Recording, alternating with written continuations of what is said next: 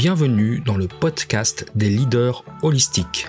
Je suis Christophe, créateur du site lelinmanufacturing.com et de la formation Culture votre expert en leadership, excellence opérationnelle et lean management depuis plus de 25 ans. Ce podcast est pour vous si vous êtes attiré par le leadership, le développement personnel et la spiritualité. Si vous avez besoin de mieux équilibrer votre vie privée et votre vie professionnelle. Si vous avez d'importantes responsabilités professionnelles et que parfois cela affecte votre vie privée ou inversement. Si vous voulez devenir un leader serviteur, bienveillant, humaniste, éthique et intuitif, si vous voulez développer un leadership avec une approche globale, intégrale, holistique, basée sur votre corps, votre cœur et votre esprit, pour le bien de vos proches et de la communauté, alors vous êtes au bon endroit. Que vous soyez un homme ou une femme, directeur, manager, leader expérimenté ou pas, coach accompagnant des dirigeants, je vous remercie de passer ces quelques minutes avec moi aujourd'hui. On y va, c'est parti Dans cet épisode du challenge de l'Académie du podcast, en tant que créateur du podcast leadership holistique, j'ai grand plaisir à explorer une chanson avec vous, une de mes chansons préférées, de mes groupes préférés, puisqu'il s'agit de Viva la Vida de Coldplay. Alors je ne, vous, diffuserai pas la chanson parce que les droits d'auteur obligent, mais je pense que tout le monde connaît euh, ce titre de Coldplay, Viva la Vida, qui est un titre de 2008.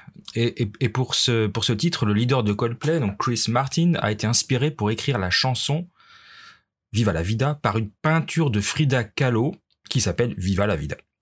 L'auteur, compositeur, interprète, donc Chris Martin, a été inspiré par la persévérance de Frida Kahlo face à toutes ces maladies. Elle avait la polio, des blessures à la colonne vertébrale, des douleurs chroniques. Et euh, il a déclaré euh, au magazine Rolling Stone, elle a souffert beaucoup, bien sûr, puis elle a commencé une grande peinture dans sa maison qu'elle a nommée Viva la Vida. J'ai juste adoré son audace. Viva la Vida qui veut dire vive la vie, bien sûr. Donc, c'est un prétexte pour moi aujourd'hui pour parler d'art, parce que je pense que l'art, est extrêmement important et vital à notre bien-être à tous et à toutes. Dans son livre Du spirituel dans l'art et dans la peinture en particulier, Kandinsky déclarait que l'œuvre d'art doit servir le développement et l'affinement de l'âme humaine, car l'art est le pain quotidien de l'âme. L'artiste, poursuit Kandinsky, sait que le travail qu'il doit accomplir devient souvent sa croix. Il doit choisir que chacun de ses actes Chacun de ses sentiments et de ses pensées constitue le matériau subtil et impalpable, mais cependant solide, à partir duquel naissent ses œuvres, et que s'il n'est pas libre dans sa vie, il l'est seul dans son art. Donc l'importance de l'art est primordiale pour notre épanouissement personnel et pour l'élévation de votre âme. Pour certains, l'art n'a pas grand intérêt, du pur superflu, puisque euh, jusqu'à présent, enfin jusqu'il n'y a pas très longtemps, on ne considérait que euh, l'art était quelque chose de secondaire. D'ailleurs, on voit bien dans l'éducation, euh, dans les études, en tout cas en France, pas beaucoup de matière artistique au baccalauréat. Et puis, la science s'en est mêlée. Le, les neurosciences ont démontré énormément de choses et c'est ça que nous allons un peu explorer aujourd'hui quand même se rappeler que l'art fait partie intégrante de la civilisation humaine depuis plus de 30 000 ans. C'est quand même pas le fruit de hasard. Parce que l'art nous fait du bien. Alors malgré ce qui a pu être dit et démontré ces deux dernières années, l'art est un besoin de première nécessité, au même titre que la nourriture ou l'activité physique. Et je ne parle pas seulement d'aller au musée, au cinéma, au concert, ce qui est tout à fait, ce qui est tout aussi vital à mes yeux. Ce que je veux, je veux parler de pratiquer l'art, de pratiquer d'écrire, de dessiner, de peindre, de sculpter, euh, de faire de la photo, de la vidéo, de chanter, de jouer d'un instrument, bref, de pratiquer un art, quel qu'il soit, et cela permet de se reconnecter à son âme divine. Et là, je ne veux pas parler non plus d'art élitiste qui ne serait accessible qu'à quelques initiés, je veux parler d'art populaire. L'art permet de s'ennuyer intelligemment. Je fais référence à, cette notion par rapport à l'épisode précédent où on parle de l'ennui justement. Pratiquer un art, quelle que soit sa forme, permet de focaliser son esprit sur la créativité et de sortir de ses problèmes du quotidien. L'art est partout parce que nous avons tous besoin de l'utiliser pour des usages quotidiens. L'art est utilisé pour dévoiler les émotions et les sentiments profonds, tels que l'amour et l'ennui, et montrer ainsi la capacité de créativité que nous avons tous. En limitant l'accès à l'art, on tue ce qui donne envie de vivre. Les autorités ont fait au mieux pour protéger notre santé, mais c'est dangereux parce que cela provoquera une vague de troubles psychiatriques une fois la crise sanitaire dépassée. C'est ce que disait le neurologue Pierre Lemarquis, qui a écrit ce livre L'art qui guérit qui est, paru, en novembre euh, dernier, je crois. En s'appuyant sur de nombreux exemples de l'histoire de l'art et de la philosophie, de la recherche médicale, l'auteur, donc Pierre Lemarquis, explique les étonnants pouvoirs de l'art sur notre bien-être et sur notre développement intellectuel et même sur certaines pathologies. Selon la formule consacrée, l'art sculpte et caresse notre cerveau. Pour le dire simplement, nous avons deux cerveaux une partie qui capte les informations qui nous entourent, qui les compare à ce qu'on ce qu'on a en mémoire et avec laquelle on décide d'agir sur le monde en fonction des informations qu'on vient de recevoir. On agit pour rester en vie, ce que pourrait faire tout aussi bien un ordinateur. Mais heureusement que notre cerveau a une deuxième partie un peu plus archaïque, celle du plaisir et de la récompense, qui nous donne envie de vivre. Et l'art agit sur les deux. Il sert à élargir notre état d'esprit, à nous apprendre de nouvelles choses. Il agit sur la plasticité cérébrale et donc sculpte notre cerveau, mais aussi agit sur nos émotions. Il caresse notre cerveau et stimule les hormones responsables du plaisir et de l'attachement, telles que la dopamine, la sérotonine, l'ocytocine et la morphine endogène. C'est ce qui nous donne envie de vivre. C'est ce qui fait notre humanité je viens de résumer la pensée du neurologue, donc euh, Pierre Lemarquis. Donc l'art, c'est aussi une façon, c'est aussi une façon de découvrir un pays ou une culture. Visiter les arts permet aussi d'accroître la connaissance et le savoir. Une excursion permet de mieux connaître un lieu, un endroit, une histoire, ou encore la culture de certaines époques. Il est possible de découvrir des coutumes, l'histoire, l'environnement et les richesses que peuvent offrir une région. Donc découvrir euh, un autre pays, une autre région, par l'art, aller visiter des monuments, aller visiter les musées, aller dans les rues pour voir le, street art. Tout ça permet pour, vous permet, nous permet d'en apprendre beaucoup plus sur l'endroit qu'on visite. Donc l'art nous offre une ouverture sur le monde actuel, mais aussi sur notre histoire et celle des autres cultures. L'art nous rapproche. Alors si vous n'étiez pas complètement convaincu par mon discours, je vais continuer par vous donner les six raisons pour lesquels l'art nous fait du bien. Alors on a vu déjà juste au-dessus hein, ce que disait le, neuroscientifique Pierre Lemarquis, l'art permet de créer, de sécréter de la dopamine. Oui, les neurosciences se sont penchées sur cette question de, ce qui se passe dans notre cerveau lorsque nous contemplons de l'art. Et eh ben la réponse de ce cerveau est donc étonnante puisqu'elle sécrète cette fameuse dopamine, l'hormone présente dans l'état amoureux. L'étude menée par des neurobiologistes à Londres en 2012 examine des volontaires en train de contempler des œuvres de grands maîtres et elle démontre de façon indubitable, irréfutable, combien l'art stimule nos émotions intimes et profondes. L'art nous fait du bien, il nous rend amoureux. Ça, c'est le premier point. Le deuxième point, c'est que l'art crée du lien et nous aide à mieux nous connaître. L'art a vocation d'être vécu ensemble, à être partagé dans une communauté. Le public d'une exposition, d'une manifestation artistique aime échanger ses points de vue sur un sujet. Que ce dernier soit positif ou négatif, peu importe. Ça peut vous avoir plu, ne pas vous avoir plu, mais l'idée c'est que vous allez échanger et vous allez euh, partager des émotions que vous avez ressenties face aux œuvres d'art.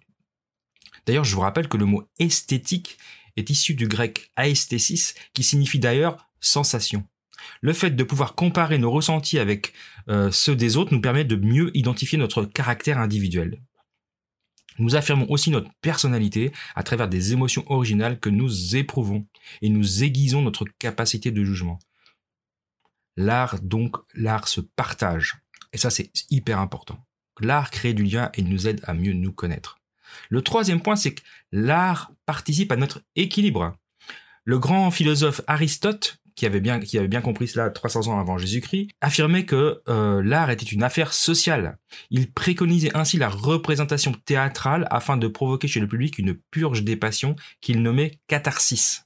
L'idée est de transmettre aux spectateurs de vivre de fortes émotions par le jeu des acteurs. Le théâtre est donc une fonction euh, de nettoyage de notre sphère émotionnelle et de créer un pont salutaire entre l'ordinaire des émotions du public et l'extraordinaire de celles des personnages du théâtre. Freud lui-même envisageait que l'art était un défouloir humain, un exutoire.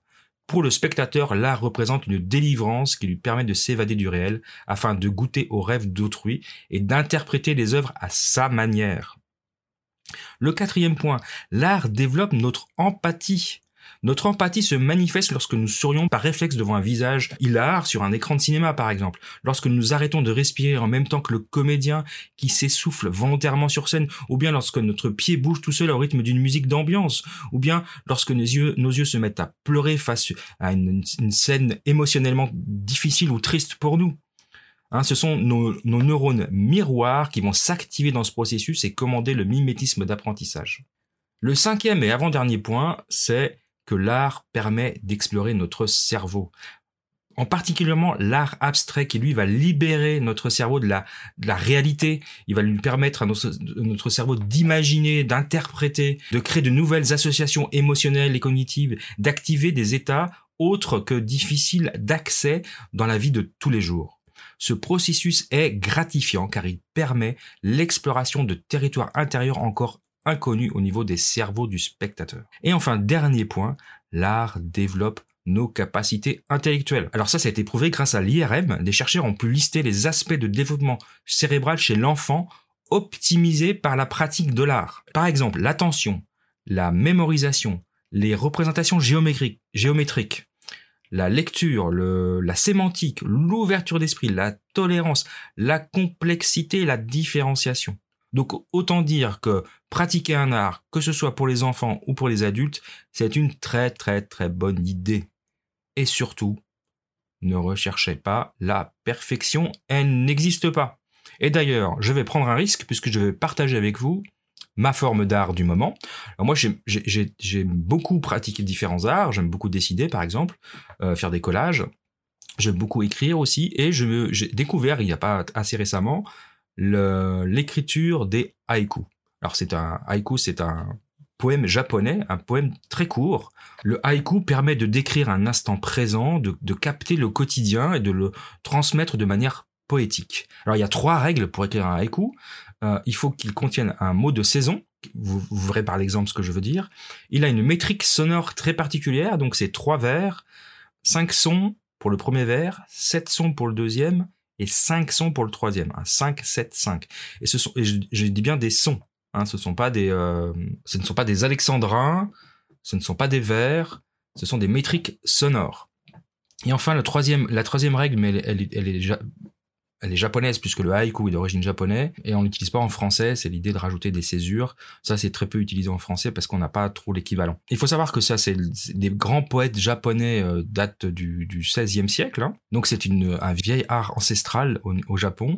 Et euh, moi, j'adore pratiquer parce que euh, tous les matins ou tous les soirs ou, ou si j'ai un moment dans la journée, j'aime bien pouvoir créer ou écrire un petit haïku et le jeter sur le papier. Alors, je vais partager avec vous euh, quelques haïkus que j'ai, écrits avec des thématiques qui voilà qui m'avaient été données à ce moment-là. Par exemple, une, thématique qui était euh, bien au chaud pendant euh, pendant la saison d'hiver. Donc premier haïku que j'ai écrit près du lac gelé, une tasse de thé épicé me réchauffe le cœur.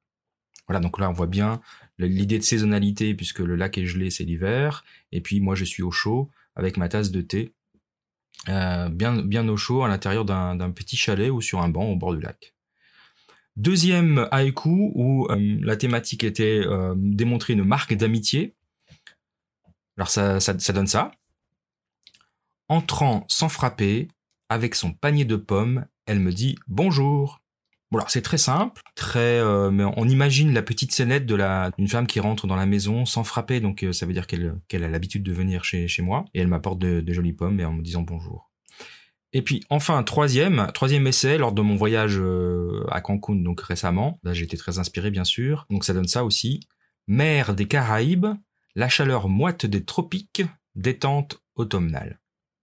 Donc là, on voit que je suis, que c'est l'automne, euh, que je suis parti en vacances euh, côté Caraïbes euh, à une période tropicale, alors que je viens d'un pays où il fait froid et où il fait pas très beau en, en, novembre. Voilà, donc c'est c'est alors c'était juste pour partager le fait que on peut créer de l'art sans rechercher la perfection. C'est absolument pas parfait ce que j'ai écrit, bien évidemment. Je peux les reprendre d'ailleurs. On peut reprendre ces haïkus, changer un mot, inverser des phrases, est-ce que le verre, le premier, est-ce que le premier verre de 5 sons est en haut ou est-ce qu'il est plutôt en bas? Ou alors après, on peut chercher à l'illustrer aussi. Ah, ça, ça fait partie de mes projets. Tout ça pour dire que bah, il y a pas de honte à pratiquer de l'art. Bien au contraire, ne recherchez pas la perfection. Gardez-les pour vous, euh, partagez-les. Moi, voilà, je me suis un peu mis à nu en les partageant avec vous aujourd'hui. Et, j'espère que euh, tout le monde aura bien compris que pratiquer un art est quelque chose d'essentiellement vital à votre développement personnel ainsi qu'à celui de votre âme. Voilà, c'en est fini pour aujourd'hui, je vous remercie. Je vous retrouve demain pour un prochain épisode sur une autre contrainte créative. Bonne fin de journée, au revoir.